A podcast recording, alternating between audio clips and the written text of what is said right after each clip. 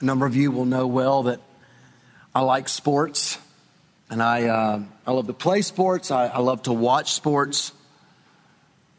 A month or so ago, a number of you were present with me when we watched the final night of the Premier League. Manchester City and Liverpool were playing at the same time. And it was one of those rare times when the outcomes of both games affected who would be the champion. City, City went in one point ahead. And if they won their game or if they tied their game and Liverpool tied or lost their game, City would be the champions. There was much at stake. And what happened? Shockingly, City went down. Two goals. And there was only about 20 minutes left to play. And at the same time, Liverpool was tied. Some of us were trying to watch both. It appeared that all would be lost for City, which you were all rooting for, those of you who like soccer. I was dejected, hopeless. And then suddenly, six of the greatest minutes of sports I've seen in a long time one goal, two goals, three goals. City, against all odds, went ahead and they pulled it off. And it was epic. We were, I was cheering, I was especially blessed because there were Liverpool fans present in my living room when this happened. I want you to imagine something, those of you that like sports as much as I do. Imagine we watched that game together the next day. I know the score. You don't. I go in knowing the score. And we start watching that game, and the disaster that appeared to be begins to unfold. And I'm just sitting there confident. I have no idea how this is going to happen or what's going to happen, but I know the score. And as the disaster unravels, I'm not sweating it a bit. They go down, doesn't appear they'll come back, then all of a sudden they score their goals. And through the entire process, though I didn't know how it would happen, I was unfazed, confident until the very end. You watched me and you laughed and thought I was a fool. When you know what the end will be, it changes everything about how you live through the present. Everything about how you live through the present. That is the main theme of Second Peter. And I want that to be driven deep into your bones as we come to the very end of this short but precious little letter. This morning we're finishing this book, 2 Peter 3 11 through 18. 2 Peter 3 11 through 18. This is an apostle who knows the end of his life is near. And he also knows that the end of the world, however long until it comes, is near and will come suddenly. And he wants us, like someone who's watching a game who already knows the outcome, to live totally different lives in view of the end. 2 Peter 3. Let's read these last verses together 11 through 18. Since all these things are thus to be dissolved, what sort of people ought you to be in lives of holiness and godliness, waiting for and hastening the coming of the day of God, because of which the heavens will be set on fire and dissolved, and the heavenly bodies will melt as they burn. But according to his promise, we are waiting for new heavens and a new earth in which righteousness dwells. Therefore, beloved, since you are waiting for these, be diligent to be found by him without spot or blemish and at peace, and count the patience of our Lord as salvation just as our beloved brother Paul also wrote to you according to the wisdom given him, as he does in all his letters when he speaks in them of these matters. There are some things in them that are hard to understand, which the ignorant and unstable twist to their own destruction, as they do the other scriptures. You, therefore, beloved, knowing this beforehand, Take care that you are not carried away with the error of lawless people and lose your own stability, but grow in the grace and knowledge of our Lord and Savior, Jesus Christ. To him be the glory, both now and to the day of eternity. Amen. Here's the main point live in this world in view of the world to come. Live in this world in view of the world to come. How now shall we live? Live for what lasts and live for the Lord's coming. That's Peter's two points in this text. Let's begin by saying, Live for what lasts. Live for what lasts. Verses 11 through 13. We've seen this again and again in this book. What we believe about the end, or in this case, what the false teachers do not believe about the end, what we believe will affect how we live in the present. Now, right before this text, if you look at verse 10, Peter's just said, heavenly bodies will be burned up, heavens will pass away, the, the works that are done on the earth will be exposed. And so Peter says, verse 12, since all these things are to be dissolved, what sort of people ought you to be? Peter is using judgment language here. Fire. It indicates where the world is, is headed. What is Peter doing? He is describing for us what is indescribable, an event we've never experienced. So the prophet Isaiah, he, he writes of the, the mountains melting when the Lord manifests himself. I think that the fire here could mean purification of the world. It, it certainly means an upending of the world order. We thought about this last week. There's going to be continuity and, and discontinuity. But what is very clear is that what you see with your eyes, it will not last all of these things are to be dissolved. The heavens, the heavenly bodies, the earth. Everything that we see that looks so permanent has an end date the day of the Lord. I want you to look outside that window. Everybody, look out the window. Do you really believe that that sky is going to be dissolved? You see it every day. You take it for granted. It has such constancy. Peter says it's temporary. Remember that Peter wrote this letter in prison under the power of Rome, the eternal city. Babylon, Assyria, Persia, they were all empires thought to be indestructible in their day. They're gone. Same is true today, isn't it? I imagine that not one person who boarded the Titanic ever thought that the ship that was thought to be unsinkable would ever sink. None of us would have imagined only a few years ago that a virus would shut down economies and airports and borders and sports leagues. Why is it with temporariness all around us do we live as if our lives will go on forever? Since all these things are to be dissolved, what sort of people ought you to be? How now shall we live? Striking how the world reacts when someone comes along and gives us the latest prediction of the apocalypse. So, in the year 2000, which I am painfully aware some of you weren't alive for, there was a threat of a worldwide computer disaster because the coding in computers, believe it or not, was set up such that uh, they read the final two numbers of years, so like 98 became 99.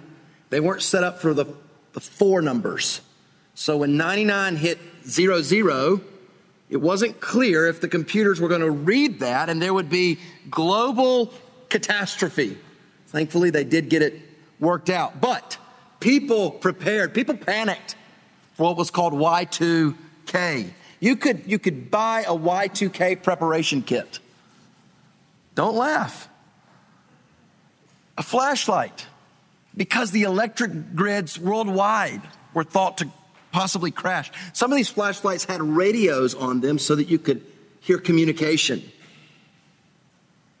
Why is it when the world believes in an apocalypse is coming that the world and even Christians do the most bizarre things? What does the apostle Peter say to do in light of the fact that the heavenly bodies are about to be dissolved, destroyed? Does he tell you to panic? Does he tell you to buy a preparation kit? No. He says, live lives of holiness, godliness. Live for what lasts. I was thinking of Peter's first letter as I was thinking through this. 1 Peter 4 7. The end of all things is at hand. That's what he writes. Therefore, be self controlled, sober minded, for the sake of your prayers. He then went on to say, Love one another, show hospitality. There's no call to panic. He calls us to godliness. Eschatology affects ethics. And eschatology, the understanding of last things, is immensely practical. What's this big takeaway that the, the world will come to an end? I think Michael Green says it well. A man's character is the only thing he can take out of this life with him. Live in pursuit of holiness and godliness. Now, what does that look like? It means becoming increasingly like Jesus, less like the world. That's what worldliness is. There's David Wells, a teacher, writes Worldliness is whatever makes sin look normal and righteousness look strange. Isn't that the world we live in? Sin is normal, righteousness is strange. What did Peter tell us at the beginning of this letter? He told us by God's divine power, He's given us everything we need for life and godliness. So make every effort. Be diligent. Add to your faith virtue and virtue kindness and goodness. In other words, at, make every effort to be godly. And he's ending this letter saying, Be diligent to do the same. He's not calling us to something God hasn't given us the power to carry out. So, as this unjust war against Ukraine carries on, one of the great needs of President Zelensky that he's making known to the world is they can't wage war. They cannot defend themselves against the Russians without actual equipment. And what's going on? The different nations and leaders are debating whether to give weapons to the Ukrainians. God is not like that.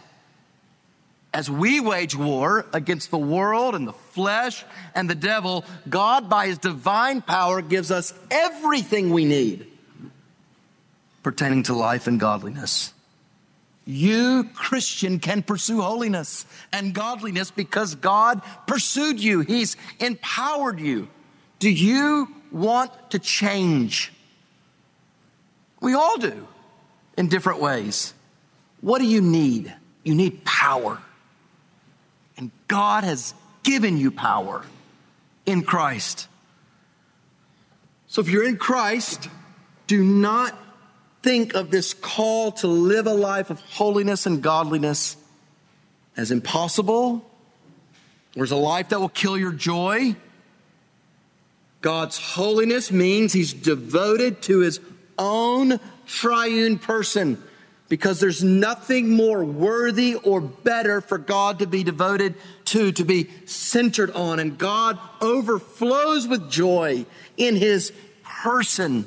So, this call to holiness is a call to God devotion, a call to joy, happiness, joy anchored in the triune God, the one being who can satisfy you constantly, a place for your soul to be anchored in this world that changes so fast. in view of the end, pursue your joy by pursuing God. Oh, beloved, because you know the end, your life will look strange in the present. It means your joys, your loves, your aims, your money, your time, all of it will be different, spent differently in the present because you're different. We're these strange people that are living this temporary life in view of a eternal life that's coming in view of the end. Live lives marked by holiness and godliness. Now, I started thinking about you as I was working on this sermon, and I was just overwhelmed by the ways I see that in this body and have been encouraged and helped. I want to tell you a few. A few ways I see this marking our body. First, how many of you are marked, marked by a deep concern for the eternal state and destiny of those around you? That is evidence of God's power. That's evidence that you understand what Peter is saying. People will last longer than the heavenly bodies. People are eternal.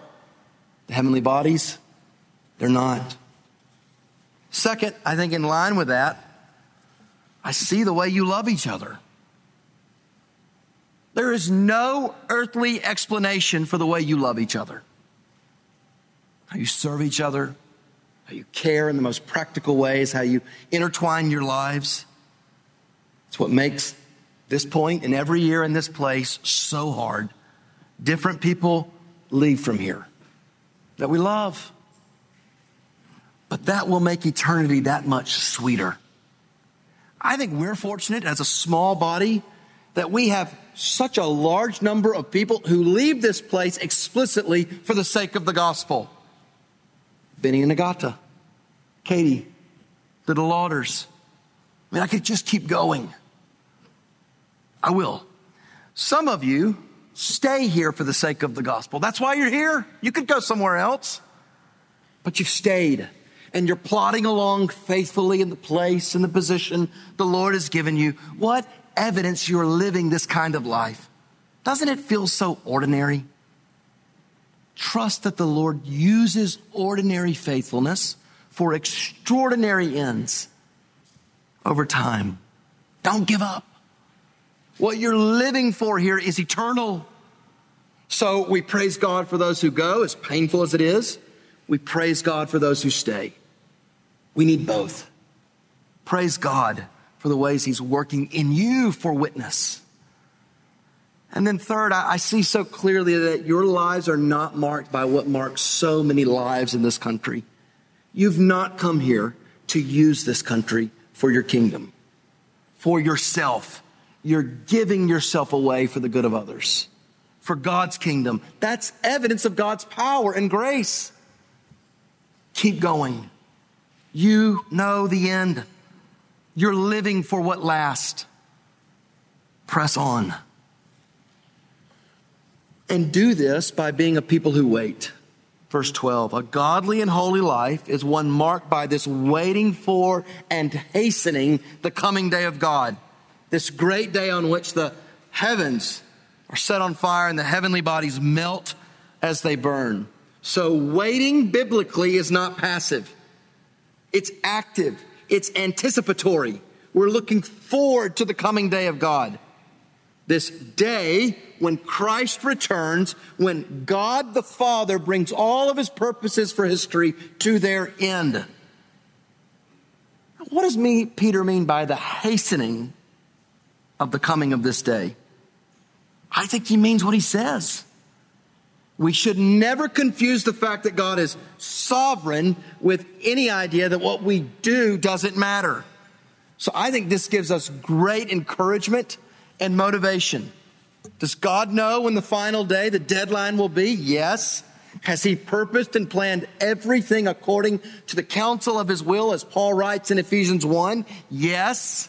And yet, in his wisdom and sovereignty, God has ordained means. So we, by living lives of godliness, remarkably, that matters for the hastening of the coming day of God. Now, what weight that adds to your prayers. Your prayers for God's kingdom to come. What weight that adds to your evangelizing. You're making Christ known. What weight that adds to your obedience or to your disobedience. It's an encouragement in your own personal struggle against sin. I think this is a, another reason the cosmic powers war against you in the fight for holiness. Somehow, in God's economy, your pursuit of godliness is used to hasten the end. So, one very practical takeaway your private battles are not truly private. They're taking place on this grand stage in this grand drama of God's cosmic work, and it matters in the outworking of this plot. So, brothers and sisters, live holy lives, godly lives, so that by your waiting, you hasten the day. Let's help each other in this. Today, tomorrow, the day after that, if the Lord gives it, make decisions you'll be happy you made one million years from now. That's the perspective. By waiting faithfully, you hasten the coming day of God. We're not just going to see the world, the heavenly bodies dissolved. According to his promise, we are waiting for a new heavens and a new earth in which righteousness dwells. So we're the people who are staking everything on the fact that God will keep his word. One pastor said, We will never be confident in God's future promises unless we take the time to recount his fulfilled promises. Has God ever failed on his word? Ever? He hasn't.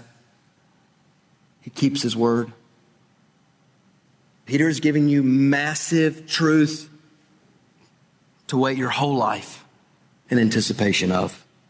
This is massive truth that undergirds your own fight for holiness and godliness. Don't you feel how fallen, how broken our world is? Rejoice in hope, wait in faith, because God is going to, by his power, create a new world. Righteousness will dwell there. It's summer. A number of us are looking forward to vacation or maybe the, the end of school. I think the anticipation of that joy is very much part of your total joy. I bet some of you have countdowns in your houses, or maybe in your own mind until you, you leave or when school ends. But that anticipation is looming over everything in your mind. The day comes that you're looking forward to. You enjoy it, hopefully, but it does come to an end. It always does. Doesn't last. We always have to go back to what once was. This new world will never end. It will never disappoint us. Righteousness will dwell there. Evil gone. Evildoers nowhere to be found. We live we pursue these holy and godly lives because we will inherit. We're going to walk into a world in which God is all in all, nothing to oppose him. Can you imagine this kind of world? Complete righteousness. No evil, no injustice, no strife or war between nations, no difficulties with visas a world filled with the one people of God who possess the same spirit, living before God without any fear. Ah, that kind of imagining helps your waiting. You're anticipating. Don't live by what you feel, live by what you know. What you know. You know the end is coming and God will be faithful. We're not preparing for some shadowy afterlife. We are preparing for life to be lived in a way, in a realm that we can't even fathom. What you see is going to be dissolved. Don't live for what will pass. Live for what lasts. Second, live for the Lord's coming. Live for the Lord's coming. Verses 14 through 18. That's how Peter was living his final days. It's how Peter tells us to live in these final days. Verse 14, therefore, beloved, since you are waiting for these, be diligent to be found by him without spot or blemish and at peace. To be found by him. Christ is going to find us. This world is not just headed for renewal, this world is headed on a collision course for a person. We will meet the Lord Jesus Christ. He will find us, all of his people, through all time and places. We will see him. He will see us. And so, Peter, in view of that, just as in chapter one, he called us to be diligent to confirm our election. Here again at the end, he's saying it again be diligent. You know, the false teachers were diligent. They were diligent to live lives that satisfied their sinful desires. So, what separates the Christian from the one who's not a Christian is not that one is diligent and the other is not. They're diligent about different things. Be diligent to be found without spot or blemish. Now, your immediate response, if you're a Christian, would be, That's what I am. And you're right. Because of the righteousness of Christ, you are spotless. You have no blemish, peace with God. But Peter here is exhorting us to live a different kind of life, not like the false teachers who he wrote in chapter 2 are blots and blemishes, reveling in their deceptions. We're preparing for, we're being prepared for the Lord's coming when we are presented to our Savior as his bride. Peter is saying, be diligent to become who you are. Live a life that's undefiled, without spot or blemish. Now, if you pursue that, just that, on its own, it will not gain you interest into the kingdom of Christ. It can prove that you are in Christ, can vindicate what you confess. It's fair to say none of us could ever say our Christian lives have been perfect. We are spotless, without blemish. But the Christian life is the repenting life. You know, your Savior is never surprised by you, never ashamed of you. When you're surprised by yourself, ashamed of yourself, the cross assures you of that. The cross says to you that you can boldly, confidently go to Christ with that sin because he will cover your sin with his righteousness. And Peter is exhorting us to this because he's just told us, just above this passage, that the full exposure of everything is coming. One teacher said the exposure will bring disclosure. Be diligent, be found without a spot or blemish, and at peace. Christian is objectively at peace with God. We live faithfully. It means that our consciences are at peace. We must be at peace with each other. In view of the Lord's coming, be diligent in this way. And, verse 15, count the Lord's patience as salvation. And we saw last week that Peter just said this. The Lord is patient toward you, not wishing that any should perish. So, what does it mean to count his patience as salvation? It means that his patience is exercised for the sake of salvation. God is moving history to his purposed end, and he's not in a hurry about it. God is, as one teacher said, moving through history with majestic leisureliness. I do love that image. Makes us think of a king not worried, unthreatened, walking through his domain. This is the way God patiently works out his purposes in the world. Count this present time not as those who scoff do, as evidence he won't come, but as opportunity for salvation in Christ. I don't want to leave this book without urging you to consider the coming of Christ, to consider his kindness in delay. So many ways to understand even these times that we're living in economic difficulty, wars, uncertainty. But underneath all of that, ultimately, is that these are the times of God's patience. God would be good and free to judge now, but He's patient. He began the world by the power of His Word, He created the world by the power of His Word. And what has man done?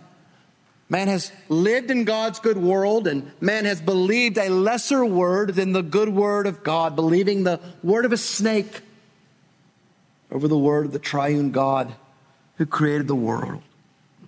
God's word is not abstract. God's word mysteriously has taken on flesh. God's son has come into this world. Jesus has made the Father known to the world.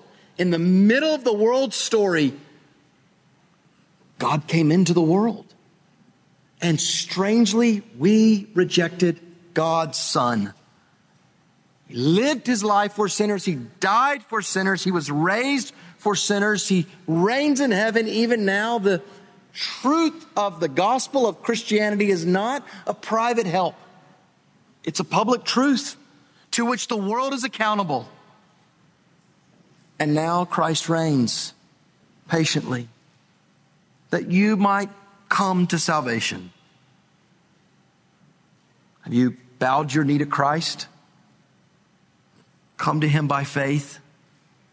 Take seriously His patience. Take seriously His certain coming. I'd hope that if you're not sure of that, you'd talk to me or a friend brought you here. Be diligent about that.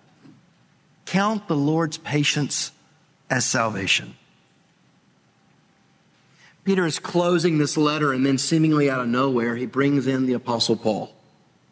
Just as our beloved brother Paul also wrote to you according to the wisdom given to him. Now, I do want you to see the power of the gospel here. This is a brief remark.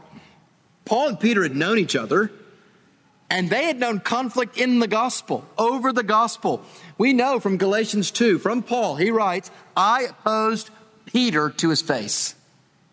Peter was fearing circumcision party who were saying that Gentiles needed to be like Jews in order to be like the people of God. And Paul opposed Peter because the gospel was at stake. No fear of man in Paul. He reasoned that a broken relationship was a better consequence than a broken gospel. But things didn't stay that way. Somewhere along the way, they reconciled. God's grace to Peter God's grace in reconciliation and restoration. God's grace behind those words, our beloved brother, Paul. Gospel reconciles us to God. It reconciles us to each other. You know, Paul didn't sin by rebuking Peter, but because of Peter's sin, specifically fear of man, his relationship was temporarily broken with Paul. And here at the end of his life, they're at peace our dear beloved brother Paul because the gospel gives us grace. And God's Spirit ensured that Paul wrote according to wisdom. This means Paul was giving divine revelation under divine inspiration, not human wisdom. Paul wrote in this way, as he does in all his letters when he speaks in them of these matters. So Peter's saying, Paul taught you to live in these ways as well. Now, I think Peter here in verse 16 also makes the concession that has encouraged every Bible reader, teacher, and preacher ever since. Paul's letters has things in them that are hard to understand. I Agree with that completely. But that difficulty, Peter says, The ignorant and the unstable are twisting to their own destruction, just as they do the other scriptures. So notice a few things. Here, the false teachers are twisting, and there's that word destruction again. Peter's used this word. It's, it's a judgment word. It's, it's where the false teachers are headed for destruction. They twist it for their own destruction. Make sure they do not twist it for yours. So to live for the coming of the Lord means you must live by being on guard. There are people who try to pervert what is good. And we don't know exactly what Peter is referring to in Paul's letters. Uh, we see in some of his letters that at times his teaching on grace was distorted, such that people said if you believe in grace, you can live or sin however you want. Some said because of what Paul taught on the resurrection of the believer with Christ, it doesn't matter what you do with your body. Whatever it was, they were twisting it. Be on guard. Paul taught our salvation means that we will not want to sin, not that we can sin. True conversion means sin will be your enemy, not your friend. True conversion means you have new affections. You delight in God. You're not bored with the things of God. You're not uninterested in God. Are you converted? Converted to God? Be on guard against those who might twist that or make it less than it really is. They twisted it what Paul wrote. Peter says, as they do the other scriptures. So at this point in the church, Peter understood that what Paul wrote, whatever letters the church had, were scripture. It was binding, it was authoritative. Be on guard. People twist the scriptures. It was true then, and isn't it true now? And so, what's the implication? Verse 17. Therefore, because you know all this beforehand, take care that you are not carried away with the error of lawless people and lose your own stability. You know it beforehand. You, you could read that take care as be on guard. If you're reading the NIV, that's what it says. Be on your guard because there are those who want you to become unstable like they are. Now, are you vulnerable to false teaching? How do you know if you are? Do you know the true gospel? Do you know basic doctrine? Do pastors know you? Can speak into your life? What steps do you need to take to become stable in the Lord? There's an intentionality, there's a laser like focus that should mark the life of the Christian because the Christian knows the stakes and what is at stake? And not every teacher has your best interest in mind. They want to lessen your confidence in the scriptures. They want to lessen your confidence and your joy in God. Be on guard. Beloved, that is what we aim to do for each other in this body. In membership, we aim to guard each other, to protect our faith and our joy in Christ, from the deceit of sin, to guard each other in view of this day that is coming. So that's one of the joys, it's one of the responsibilities of membership to guard each other like you do in a family. So when I was growing up, my brothers and I would fight. We would have fights, we would get into arguments. But if someone messed with me or with one of my brothers outside of our home, no one looked out for me and I for them like we did for each other. It's what we're doing for each other as a body. We're looking out for each other. We're guarding each other. Paul doesn't just say, or Peter doesn't just say, be on guard, but verse 18, grow. Grow in the grace and knowledge of our Lord and Savior Jesus Christ. You remember how Peter began the letter? May grace and peace be multiplied to you in the knowledge of God and of Jesus our Lord. That's how he's ending it. Grow, guard and grow, grow in grace, in knowledge, not just about Jesus, in knowing Jesus. It should be the ambition of our lives and each other to guard and grow.